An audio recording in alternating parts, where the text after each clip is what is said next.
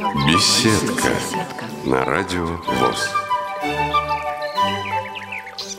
Добрый вечер, дорогие друзья. Добрый вечер еще раз. Мы рады приветствовать, еще раз приветствовать вас всех в этом э, малом зале КСРК. Сегодня э, у нас такая теплая, уютная обстановка. И только что закончился премьерный показ э, фильма Людмилы Марковны Гурченко «Пестрые сумерки». Да, как, как сказал один из героев, «Пестрые сумерки кончились».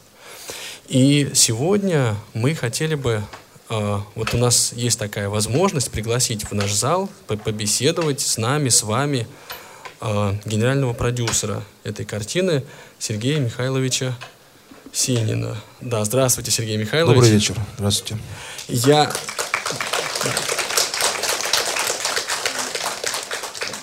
Вот скажите, пожалуйста, да, ответьте на такой простой и банальный, наверное, вопрос, но он неизбежный. Вот расскажите, о чем фильм? Вот для вас, как для генерального продюсера, для вас, как для человека, как для мужа Людмилы Марковны?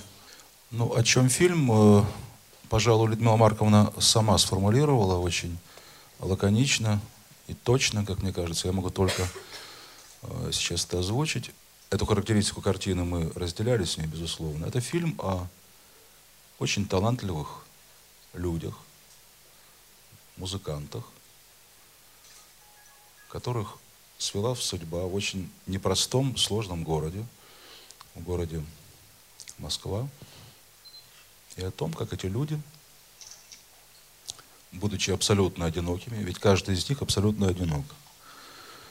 Героиня, которую играет Людмила Марковна, мальчик Олег, Сувора, очень талантливые, одинокие люди, которых спасает, выручает и вытаскивает из этого одиночества музыка. Это то, что их соединяет, объединяет и делает их жизнь, наверное, осмысленной. Ну, вот так, если можно, я бы сказал. Ну да, и в фильме там очень такой характерный эпизод, когда, помните, э, речь заходит о том, что вот Олегу можно было бы вернуть зрение, а Сувора говорит, что нет, операции мы делать не будем, потому что есть возможность, ну как бы есть вероятность того, что будет поврежден слух, а Олег свой выбор сделал. И вот тут, наверное, каждый из героев, ну вот в каком-то смысле свой выбор в пользу музыки сделал. И Олег, и Анна, и Александр, и Сувора со своей непростой судьбой все они. Да, это безусловно. Тем более, что, ну, наверное, все знают, что прототипом вот, героя Олега Экранного э, служил настоящий музыкант, очень талантливый, Олег Акуратов. И очень многие эпизоды в картине, они как раз пришли от э, нашего знакомства близкого с Олегом. Например, вот то, о чем вы сейчас сказали, действительно, э, в свое время у настоящего Олега, у Олега Акуратова, э, стоял, стоял вопрос о том, что ему могли бы попробовать сделать операцию для того, чтобы вернуть ему зрение. И он от этого отказался. И таких очень много-много-много эпизодов в картине, которые взяты все-таки из, из реальной жизни, из жизни э, реального Олега, Олега Акуратова. Ну вот мы как раз смотрели э, кино, и когда готовились к нашей сегодняшней встрече, один из вопросов был, ну вот, а как познакомилась Людмила Марковна, как вы познакомились с Олегом Акуратовым? Вот можете рассказать чуть подробнее? Да, могу. Замечательный пианист, Э, джазовый пианист э, Михаил Окунь, пожалуй, один из лучших в нашей стране, с которым мы давно э, сотрудничали, работали вместе. Однажды сказал, хотите, я вам покажу своего ученика. Но он не зрячий. И он принес DVD, включил два диска – мы посмотрели первый диск и обалдели сразу. Он играл с, э, с лондонским симфоническим оркестром, э, солировала э, музыкант из Греции, э, девушка. Она э, то, что называется перкашн, да, перкуссия, на таких ударных разных инструментах. Она слабослышащая. И она попросила, чтобы именно Олег играл э, соло на рояле. Но это было грандиозно. Это было грандиозно. Это такое было очень сложное современное произведение. Сама гречанка его написала. А, и мы, вот просматривая первый диск, начали с этого. Обратили внимание, а, были безумные овации, аплодисменты. Олега увели значит, за кулисы. Увел его за кулисы дирижер. И вдруг через, ну буквально через 10 секунд они опять вышли – Дирижер его вел к роялю и что-то говорил ему на ухо. После чего Олег сел за рояль, ну и сыграл такой джаз, что можно было сойти с ума. От того, ну, вот, это, это было так неожиданно, так и так здорово, великолепно, что, ну, знаете, дыхание просто остановилось. Вот так мы с ним познакомились заочно э, через э, вот этот видеоматериал. Второй диск был там, он просто играл джаз, а потом он запел, что тоже было невероятно. А уже воочию мы познакомились совершенно случайно в Москве. Мы однажды зашли э, в ЦДЛ, Центральный дом литераторов, пообедать. И вдруг я обратил внимание, что идет такого ангельского, ангельской внешности.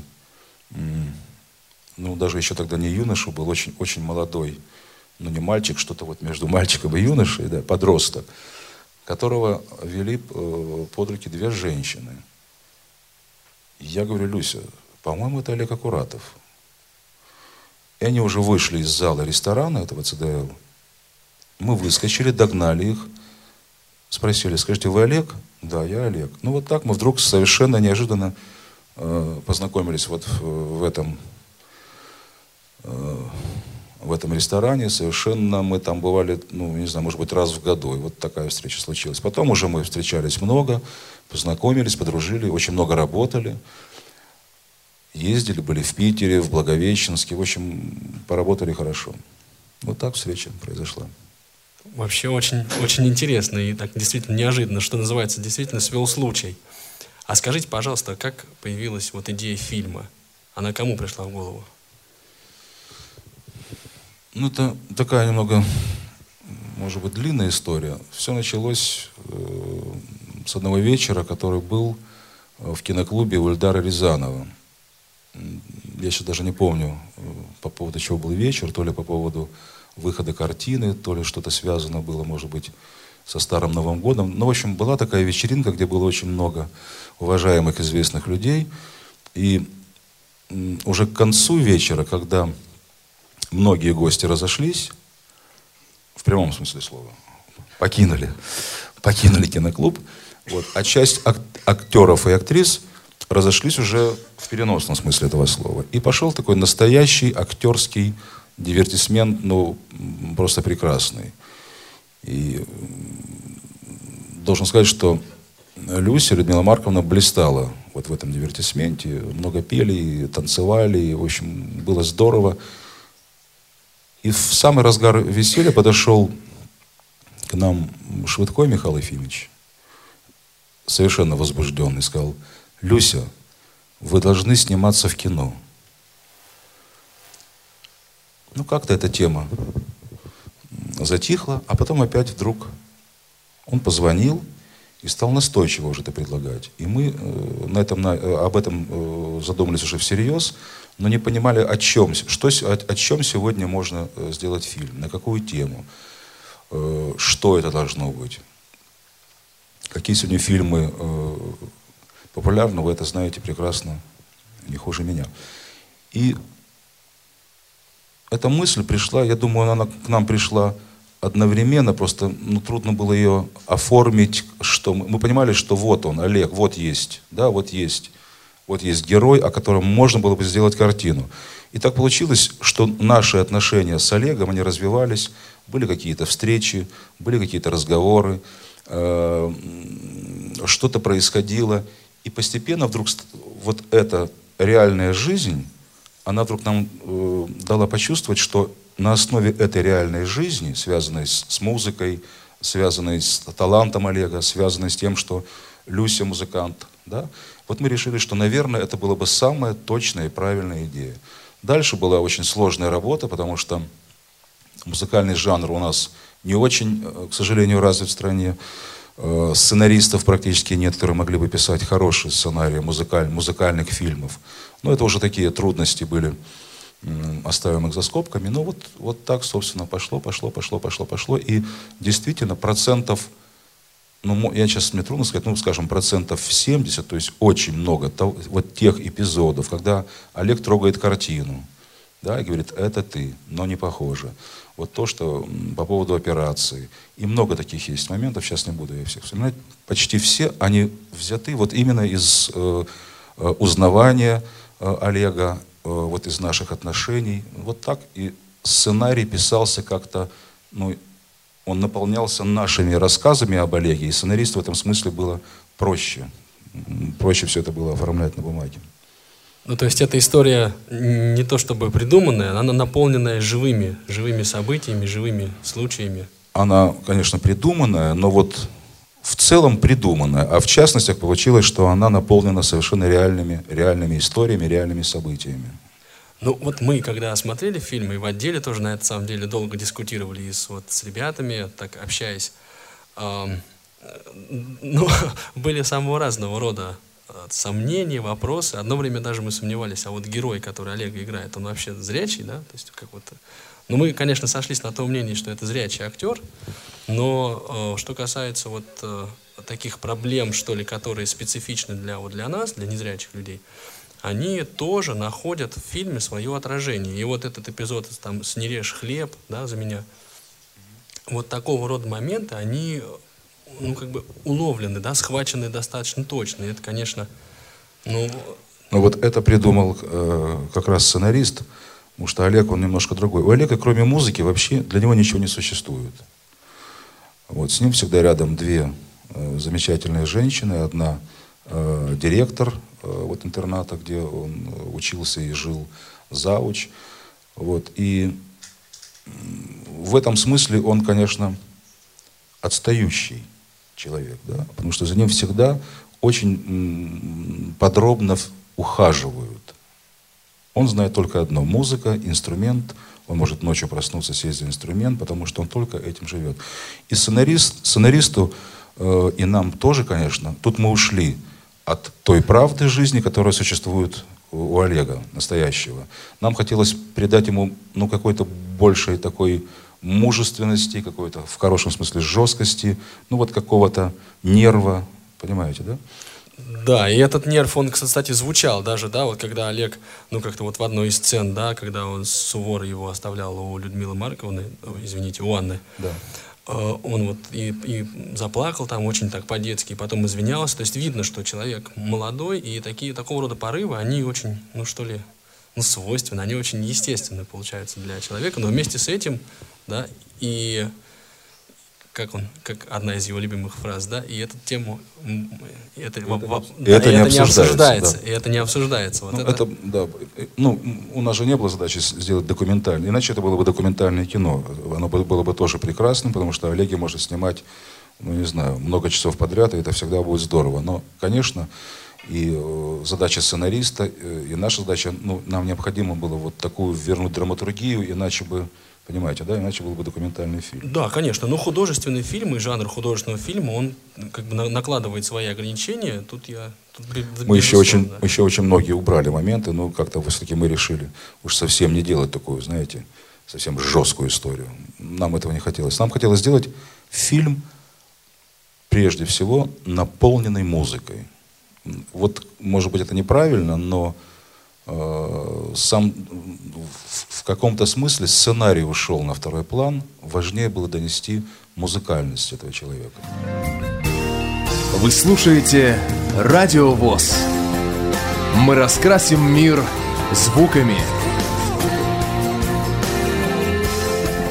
И вот здесь, кстати, опять же, из обсуждений и вот с коллегами, и с, с друзьями, Э, я должен сказать, что вот музыкальную составляющую, ее именно качество отмечают ну, практически все, с кем мы общались по поводу фильма. То есть здесь э, ну, качество музыки очень высокое. И даже у тех э, вот, людей, которые обычно значит, очень так избирательно относятся к тому, что они слушают, они тоже присоединяются вот к тому мнению, что да, вот, ну, вот можно обсуждать хорошо, плохо, нравится, не нравится, но музыка, музыка есть. Ну, я могу сказать, что э, музыка, может быть, это не скромно, но музыка к, к фильму это, э, ну, пожалуй, была, это была единственная гордость Людмилы Марковны, потому что все остальное, то, что ей волею обстоятельств пришлось стать сорежиссером картины, потому что за, буквально за неделю до первого съемочного дня картину покинул совершенно неожиданный режиссер, и уходила натура, уходило лето,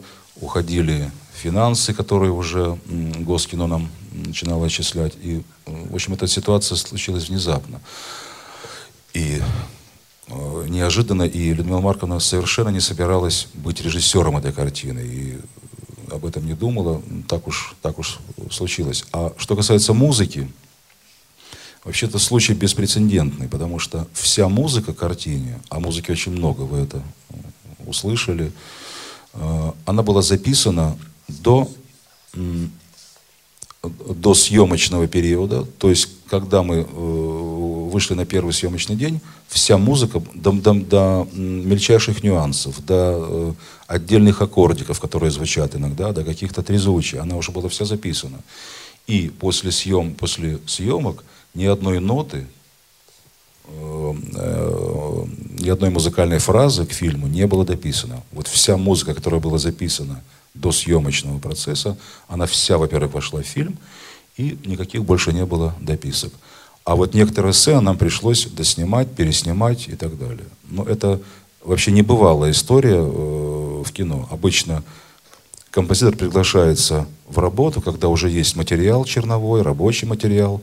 Он смотрит картинку и э, с режиссером согласовывает какие-то акценты, где появится музыка, где появится тема, куда она идет в развитии, где музыкальный какой-то, акцент появится. Здесь, ну, в силу того, что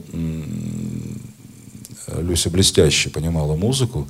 То есть это все было продумано и продумано до. И, э, конечно, главным стержнем картины, почему картина нравится, это, конечно, в первую очередь благодаря вот тому музыкальному решению, которое было сделано фильму Люси. А премьера фильма, ну так уж получилось, она прошла по центральным каналам. А, вот смысл, особенность вот нашей сегодняшней встречи состоит в том, что Э, фильм, вот «Пестрые сумерки», который мы показывали, он снабжен тифлокомментарием. То есть это закадровое описание видеоряда, которое сделано профессиональным диктором, и э, ну вот оно дает возможность незрячим, незрячим зрителям, да, как бы тавтологично это ни звучало, ну, более полно воспринимать э, картину. И почувствовать вот ту атмосферу кинотеатра, да, которая есть. То есть человек приходит, и ему не приходится, незрячий человек приходит в кинотеатр, и ему не приходится просить, чтобы ему кто-то своими словами описывал, а что же происходит на экране. Вот э, большая работа была проделана, и мы вот сегодняшний наш показ приурочили ну, к такой немножко печальной, да, а с другой стороны немножко светлой годовщине – это память о Людмиле Марковне Гурченко. Вот на днях будет полгода с того момента, как она ушла из жизни. Завтра. Да, совершенно верно. И, э, среди нас, вот инвалидов по зрению, как и, я уверен, инвалидов по слуху, и не инвалидов, и шахтеров, и полицейских, и чиновников, очень много людей любит, ценит и уважает ну, гений да, и талант этого блестящего человека. И мы, конечно, Э, смотря этот фильм, э, задавались тоже отчасти вопросом, а вот в какой степени э, Анна да, и Людмила Марковна это вот одно и то же. Ну, потому что так или иначе мы следим за, ну вот за настолько, насколько это возможно, и за судьбой, да, вот тех людей, которых мы вот любим и привыкли, чей голос привыкли слышать, кого привыкли видеть на экранах. Вот э, Анна. Анна это Людмила Марковна или, или нет, или все-таки? Как вот? И этот вопрос я могу, мы можем задать только вам, поскольку вы видели и в кино, да, вы знаете кино, вы делали это кино, и общались с Людмилой Марковной вот непосредственно как, как муж, как супруг. Вот расскажите, пожалуйста, если можно об этом. Ну, так, сложный, конечно, вопрос. Ну, во-первых, можно сказать, что э, актер или актриса всегда в своей роли частичку себя раскрывает, иначе не бывает. Все равно проявляется э, какая-то человеческая, актерская суть, как бы там ни было. Но, э, конечно, между ними нельзя поставить, я имею в виду между Людмилой Марковной и Анной, героиней, нельзя поставить там абсолютного тождества, хотя очень как мне кажется, Люся, кстати, с этим не соглашалась, как мне показалось, что очень многие Э, очень многое в характере, в поступках Анны э, близко и, близко и пересекается с тем, э, ну, что собой представляла Люся в жизни. Это безусловно, и, конечно, в первую очередь, это вот эта сумасшедшая любовь к таланту. Вот я могу вам совершенно точно сказать, что то, что называется любовь, преклонение перед талантом, вот здесь Люся и Анна абсолютно, не знаю, сестры, и э, по крови, по духу и так далее. Есть несколько монологов в фильме. А, помните, Олег спрашивает, сколько тебе лет? И она говорит такой большой монолог о возрасте. Это она, она написала его сама. И в этот момент, естественно, это говорит Анна, но она говорит э, языком Людмилы Марковны, это ее мысли. И, кстати, если уже вспоминать о том, как, как много из э, отношений, из наблюдений за Олегом перетекало в картину, то тоже было. Мы однажды ехали на концерт, я был за рулем, Люся сидела рядом, сзади сидел Олег с, с Александрой Кирилловной, вот директором интерната. И вдруг Олег спрашивает, Люся, а сколько тебе лет? Он был на «ты», там никаких «вы», я там вообще не понял. Сколько тебе лет? А, значит, э, директор ему сзади толкает, говорит, Олег, ну неудобно же так спрашивать. Он говорит, ну почему? Ну я, я же знаю, сколько лет э, там, Бетховену, Баху. Мне интересно, сколько лет Людмиле Марковне. То есть у него совершенно своя такая детская, наивная, но очень э, такая э, светлая, прозрачное, вот нормальное отношение к этому. Э, я бы, конечно, поставил на то, что героиня а там главное об этом. Вот эта преданность, преклонение, любовь к таланту, желание этот, этому таланту помочь, чем возможно, отдать ему все, что, что возможно. И так ведь случилось и в жизни. Вообще э, очень интересно, что э, сценарий был написан, и вдруг жизнь, которая продолжалась у Олега, вдруг она стала идти совершенно параллельно сценарию. То есть они стали просто идти как будто в одном направлении. Более того, здесь э, это было написано раньше, в финале, в финале картины, все складывается благополучно, благодаря усилиям Анны, э, и мальчик улетает в Канаду, где его ждет, наверное, хорошее творческое будущее и так далее. То же самое случилось и в настоящей жизни. Мы сделали все, и благодаря Люсе Олега увезли в Америку. Привезли его в школу э, для, для незрячих, одаренных, талантливых музыкантов. Школу, где учились, которую заканчивали Стиви Вандер, э, Рэй Чарльз. И он произвел там настоящий фурор. Ну, просто там у всех, как говорят сегодня, э, крышу снесло. Профессора брала у него автографы.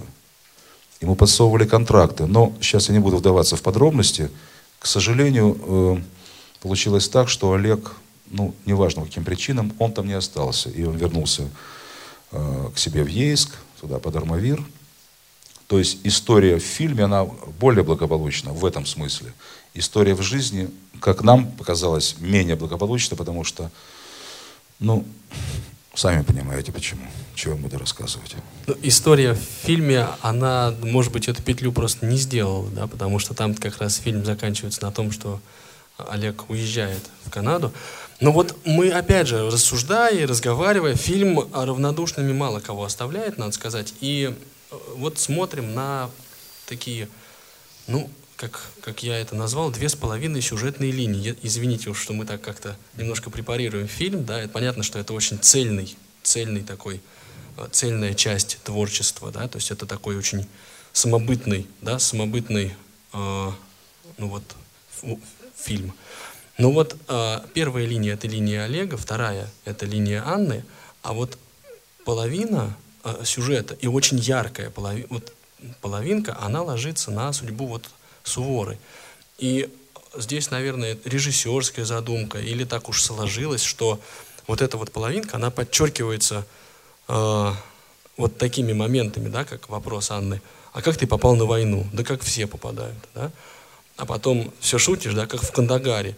И понятно, что вот здесь только обозначен, только намечено вот э, целый комплекс проблем, ну, о которых э, фильм просто немножко не об этом, да, но, но он не исключает вот реалии нашей современной жизни из рассмотрения. И точно так же Суворов очень честно и откровенно, когда он беседует вот с Анной, говорит, как он выступал на утреннике детском у детей, э, у, у, у детей сирот, по-моему, да, и говорит, я их просто ненавидел в этот момент. Вот это, ну, это честно. Это честно, и это, конечно, подкупает. Точно Но так он был же. после вчерашнего тяжелого приема внутрь. Да, вовнутрь. да, это, это как раз, и это очень естественная реакция, она легко понимаема, да, то есть э, вот здесь отсутствует такая лощеная политкорректность, которая немножко, знаете, на зубах вязнет. И точно так же вот э, реалии отражает, э, ну, например, то, что, когда, помните, э, Анна вкладывает в свои документы 500 рублей полицейскому. Вот Это как- тоже было в жизни. и я думаю, что не, одно, не, не только у вас, да, и, наверное, у многих это было, и не по одному разу. Вот а здесь у меня вопрос к вам. Как бы не боялись вы, ничего вас не смущало, да, вот такие реалии как-то показывать? Не было какого-то такого, знаете, задней мысли, да ну его? Да нет, ну вот, вот этот последний эпизод, который вы упомянули по поводу 500 рублей, ну, многие шутили, что что-то мало положило, сейчас уже так не кладут, там побольше надо бы. Но время так меняется, пока писался сценарий, было одно, сняли чуть повыше, а сейчас, наверное, совсем другие уже э, цены. А, а была история смешная, мы ехали вдвоем, я был за рулем, что-то там нарушил, Люся, как обычно, бросилась э, меня выручать в этой ситуации. Гаишник, ну, ГИБДДшник, расцвел в улыбке, взял у Люси автограф, потом подошел ко мне со стороны моей двери и сказал, ну, а вы пройдете со мной, молодой человек. Вот. Ну, такая в картине я не мог быть, поэтому Люсе самой пришлось дать автограф и расплатиться. А так это было сделано нами обеими, обоими. Вот. А что касается Сувора, ну, может быть, э, вы правы. э, Вообще в сценарии есть много таких, ну, мест умозрительных, что ли. Я думаю, что вот этот образ Суворы, он- ну, он был, во-первых, опять же, необходим драматургически, то есть как мальчик появился в городе, почему он один, для чего он приехал в Москву, это все объяснялось. Но еще мне кажется, что, что Суворов в картине необходим для того, чтобы стало ясно, ведь по сути Суворин стал его воспитателем. И учил он его, конечно, своеобразно. Суворов достаточно все-таки средний музыкант, да, но он человек очень талантливый, очень хороший человек. И он пытался Олегу вот вложить эти качества мужчины настоящего, бойца, да, вот эта его любовь к коллегу вот таким образом выражалась. Помните, когда он решил, что а, когда он решил, что э, значит, он э, отдаст все-таки Олега Анне, пока он там не устроится в Москве и прочее, прочее. Ну, что он сделал первым делом? Он повез его знакомиться с девушкой. То есть он должен был ему оставить какое-то вот, вот то, как он понимал, что такое настоящий мужчина. Он должен пройти это, это. Кстати, эта история была в жизни Олега тоже, но аудитория большая, я не буду рассказывать, но она была. Она тоже не случайно возникла. Она была в, Германии, очень смешная история. Так что вот такое уравновешивание со стороны Суворы, вложить в Олега качество настоящего бойца, потому что есть, к сожалению, вот такая проблема со зрением, со стороны Анны сделать все, чтобы настоящее, что есть в Олеге его талант, это уже не, человеческое, это уже божеское, да, чтобы это достигло какой-то цели, чтобы он не превратился в ресторанного лабуха, как сам себя называл Сувора, и не превратился в Сувору, только, только беспомощного Сувора. Понимаете, да? Да, и он, конечно, Суворов очень трогательно его называет в фильме «Малой». «Малой». И вот «Малой». есть в этом что-то, конечно. Это Ильин сам придумал, любимый артист наш, Владимир Ильин, грандиозный. Вообще мы без него этой картины не представляли. Он сначала согласился, потом по каким-то причинам отказался, и мне пришлось рыдать в телефон. Он так испугался, когда я зарыдал, что он сказал, хорошо, хорошо, я буду сниматься. И, в общем, мы его затащили в это кино. Он был очень счастлив потом это.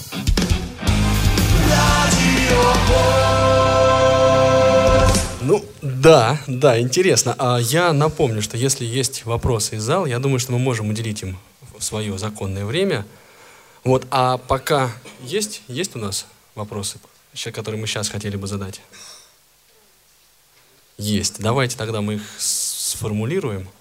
Сергей Михайлович, скажите, пожалуйста, по вашему мнению, есть ли в России перспективы у фильмов, в которых показаны инвалиды? Ну, кто про что, да, ну, что называется, а мы все в каких-то своих особенностях. Вот, ну, вопрос, на самом деле, он не, не совсем, что ли, праздный, если хотите, потому что, ну, э, есть фильмы, сейчас в последнее время появляются, где ну, в, то или ином, в том или ином качестве фигурируют, вот, э, скажем так, как сейчас нас называют аккуратно, люди с ограниченными возможностями.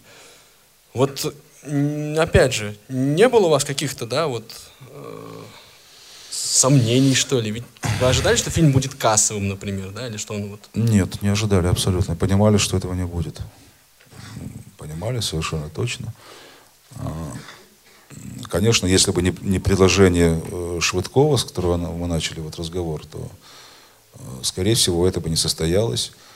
А, тем более, что картину мы снимали в то время, когда грянул кризис, вы прекрасно помните, и у нас от нас ушли э, многие очень хорошие люди, которые хотели помочь, но вот в силу обстоятельств э, финансового кризиса, который обрушился на мир уже просто, не только на нас, они этого сделать не смогли, и нам пришлось вытаскивать эту картину.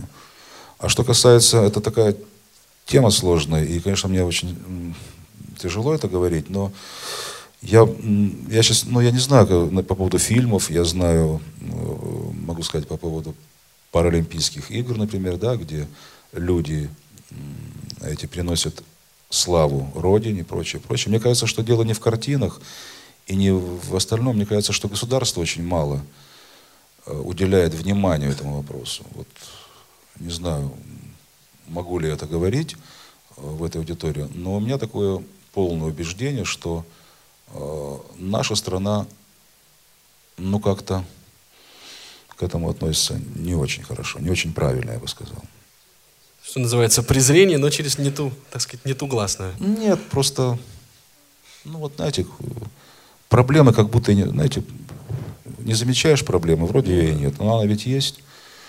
И мы сегодня, ведь мы можем ездить сегодня спокойно по странам, по другим странам, и мы видим, как там к этому относятся, вообще какое отношение, по-моему, совершенно другое. Ну, вот мне так кажется, что ну да, есть такая проблема. А что касается того, что можно и нельзя говорить в этой аудитории, то мы, ребята, в принципе, живущие в таких же условиях, как и вы, поэтому Я воспринять можем совершенно, совершенно, так сказать, любое и мнение, и отношение, и очень нередко сталкиваемся с какими-то проявлениями ну, заботы или наоборот не заботы и в общественном транспорте, еще где-то, потому что здесь как раз вот аудитория состоит из э, людей, преимущественно молодых, но и не только, которые ведут такой довольно активный образ жизни и приехали сюда учиться, да, и как-то вот занимаются э, проблемами там, и реабилитации инвалидов по зрению, ну, то есть относятся к ней больше как к технической стороне, да, ну, то есть есть, э, ну, вот какое-то ограничение. У всех людей, ну, кто-то толстый, кто-то низкий, кто-то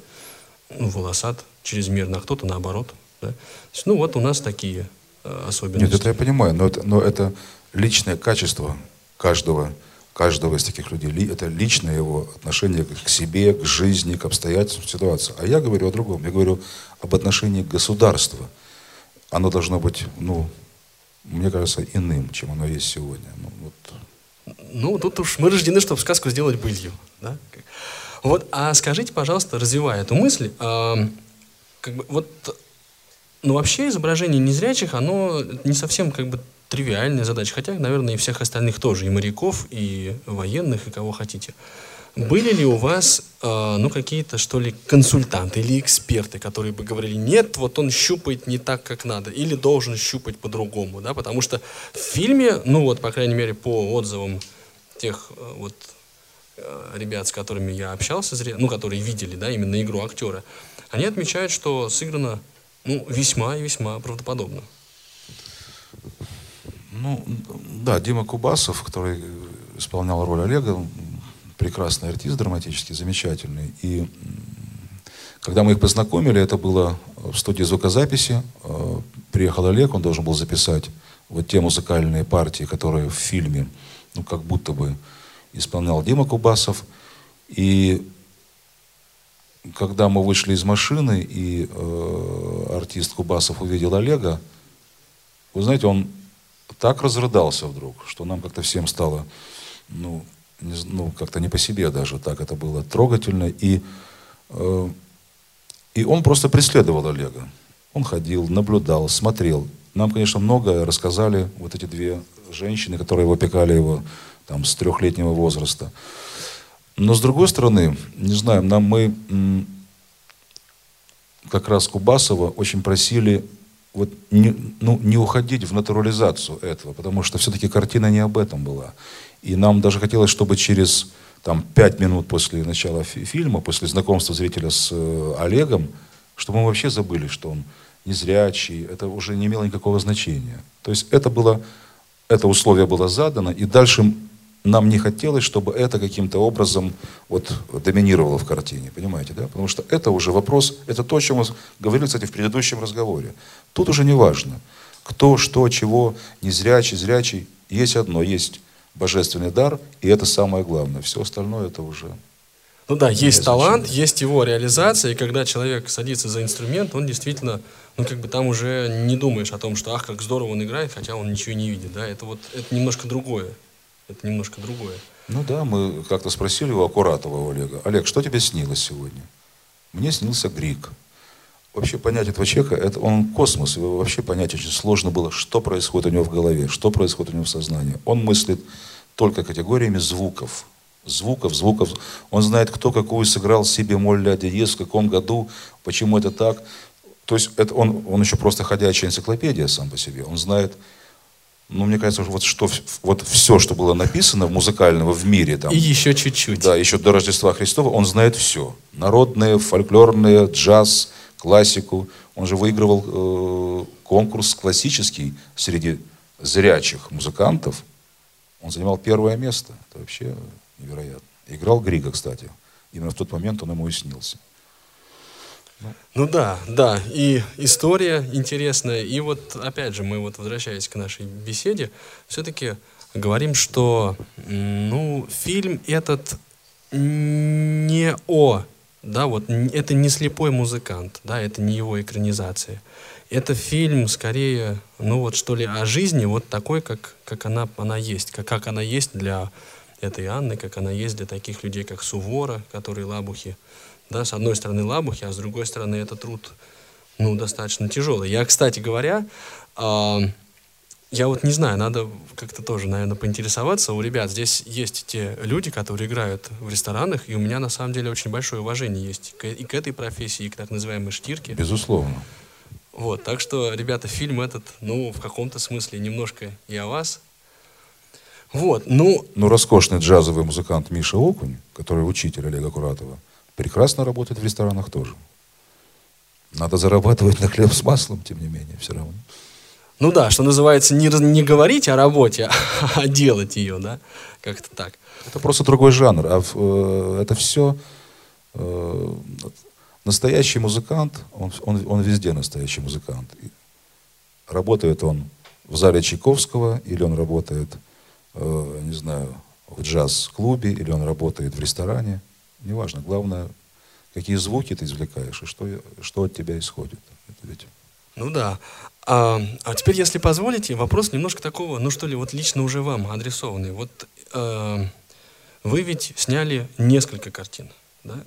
Если я не ошибаюсь, четыре. Могу ошибаться здесь, да? Интернет, он не всегда, так сказать, правдоподобен. Но вот скажите, скажите, Побольше, пожалуйста. но вот таких больших самостоятельных четыре, наверное. Да, да, именно вот больших и самостоятельных.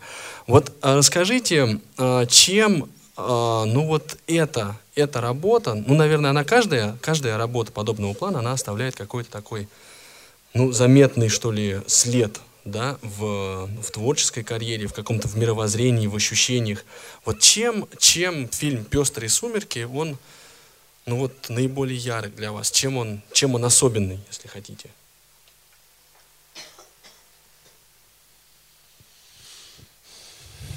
Ну, я могу просто ответить тем, что это была картина с э, Люсей, э, и не просто как с актрисой, а она была э, центром, она была главной движущей силой этого, это, этой картины. И просто нужно понимать, что работа с Людмилой Марковной, а тем более, где она выступила сразу в, не, в, в нескольких э, ипостасях, это уже большое удовольствие. Мне бы, в принципе, этого бы хватило для счастья.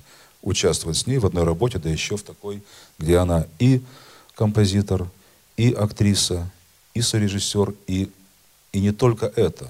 Костюмы, грим, сценарий, дописанные монологи. И вообще она держала все, все, все это держала. Это уже здорово. А тяжело было работать с Людмилой Марковной, вот именно так, профессионально? Ведь э, талантливый человек, он нередко бывает э, сложен, да, что называется, и в работе, и в общении, и вообще так как-то. Нет, нет, у нас никогда не было таких сложностей, потому что мы сразу, нам стало очевидно, что мы друг друга понимаем с полу слова, с полувзгляда. Нет, конечно, возникали конфликты, это нормально в, в, в творческой работе, это всегда присутствует, потом э, где-то интересы расходятся, потому что есть же еще бюджет, есть это, это, это, но я могу сказать, что Люся, я многих знаю актеров, многих знаю актрис, с очень многими работали, работал с самыми-самыми известными, переизвестными, но такую, как Люся, я никогда не встречал. И не потому, что мы муж и жена жили вместе. Мы первую работу с ней делали, не будучи мужем и женой. Это человек исключительной порядочности, исключительно болеющий за дело и, кроме дела, ни о чем не думающий. Гонорары – это потом. Будут, будут, не будут, ну, значит, будет в следующий раз. Поэтому и сложно, сложно только в том э, смысле, если говорить о сложности, что э, нам приходилось после съемочной площадки возвращаться домой, и мы не отдыхали, мы не занимались семейными делами, а мы по неволе опять слово за слово продолжали обсуждать это, уже одурели друг от друга, уже одурели, давай закончим эту тему, давай закончим. Прошло пять минут, опять кто-то сказал, пошло, пошло. То есть работа продолжалась 24 часа в сутки. Вот это, конечно, было э, невыносимо. Да, это я так, ну, могу себе представить довольно изнурительное дело, да. когда постоянно, вот постоянно работа, постоянно живешь каким-то делом, и, ну, тут, конечно, нужны какие-то и передышки, и, ну, вот какие-то такие, пусть краткие, но каникулы. Ну, а я так понимаю, что у нас в зале тоже есть люди, которым, которые хотели бы задать вопрос, и давайте такую возможность тоже предоставим. Юль, вы нам да, озвучите? Да. Скажите, пожалуйста, почему в фильме не снимался сам Олег Акуратов? Этот вопрос мы на самом деле... Вот э, беседовали мы с Юрием Грымовым, он приходил к нам, мы сделали его фильм э, на ощупь, тоже с тифлокомментарием, сопроводили тифлокомментарием. И, конечно, тут э, тоже был зал целый молодых ребят, и возникали предложения, значит, а вот давайте, вот рассматривали вы такой вариант, чтобы вот действительно незрячий э, значит, человек сыграл эту роль. И вот, э, ну, э, Юрий Гримов очень так как-то интересно ответил на этот вопрос, что там, а там играют незрячие, чего вы так напрягаетесь. Вот вы думали о том, чтобы у вас в картине... Вот... Не просто думали, а по этому поводу были целые дискуссии, э, споры. Э, у нас была такая мысль в начале, но просто вы должны понять, что что, скажем, Олег, э, который настоящий Олег Акуратов, ну, ну, короче, в какой-то момент стало ясно, что это невозможно. Это просто невозможно, потому что, ну, ну знаете, мы, мы, мы ведь в кино, об этом я уже говорил, ушли от такой детализации, да, вот этой проблемы существующей. Э, а в жизни ты от нее не уйдешь, а работа на площадке это сложнейшая работа. Это две минуты в кадре и четыре часа ожидания. А это нереально было. Это было нереально. И, конечно, экран сразу бы обнаружил и выдал бы то, что э, артист не профессиональный, а артист. Потом у нас не было этой задачи. Я к этому возвращаюсь. Да? Нам не важно было, по большому счету, э, Это была дань преклонения перед Аккуратовым, да, вот рассказать его историю, но чуть-чуть ее сгладить вот в этих моментах, потому что он, к сожалению, достаточно человек э, вот в таких бытовых, жизненных ситуациях, ну, беспомощный. Я, я знаю, и рассказывали вот его преподаватели, которые его вот так оберегают, охраняют, что ну, есть потрясающие люди, незрячие у них в интернате, которые абсолютно самостоятельные. Он не самостоятельный. Если он приезжает в Москву, с ним должно быть два человека. Ну, это невозможно на площадке. Олег, пойди прямо, потом направо, потом стань здесь, понимаете, да? Хотя и Шура Шивин предлагал. А что, говорит, пусть мальчик сам и сыграет. Но это, конечно, нереально было. Ну да, а потом это все-таки, насколько я понимаю, ситуацию а, актерская, такая актерское Другая профессия. ремесло, да, Другая и профессия. это во многом, то есть тут надо быть профессионалом, чтобы... Ну, я не знаю, знаете ли вы, но у Олега аб- абсолютное отсутствие зрения. У него нет, он не понимает темно, светло, даже в этом у него нет, понимаете, да? У него совсем это сложная ситуация. Ну да, да, ну это на самом деле для нас как раз, э, то есть это один из возможных вариантов, с которыми мы сами нередко сталкиваемся. Угу.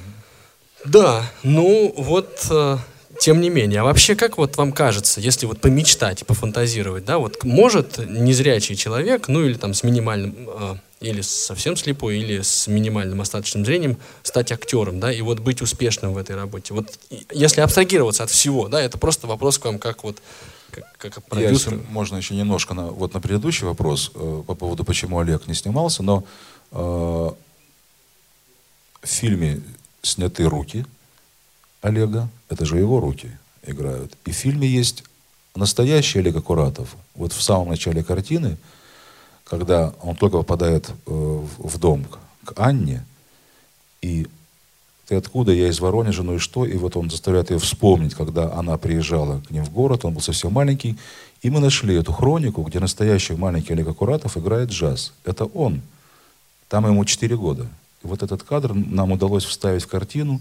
Так что Олег Акуратов там, как артист, тоже присутствовал. Пусть в воспоминаниях Ханны. Но что касается, вы понимаете, ну, актерская профессия, ведь это прежде всего крупный план, это лицо. То есть это, ну, есть, не, есть объективные вещи, которые ну, невозможно, э, если говорить о кино, например, да, ну никак невозможно просто. Мы же понимаем, что такое что такое кино? Это крупный план, и это уже, конечно, делает невозможным очень многое. Вот. А, ну что же, и поскольку, как и все хорошее, да, наша встреча тоже постепенно подходит к концу. Спасибо большое. Сегодня счастливый день. Я думаю, что Люся была бы довольна, если бы присутствовала сегодня среди вас. Ну и мне очень жаль, что, к сожалению, вы не смогли насладиться ее вот присутствием. Она бы украсила наш сегодняшний вечер, безусловно.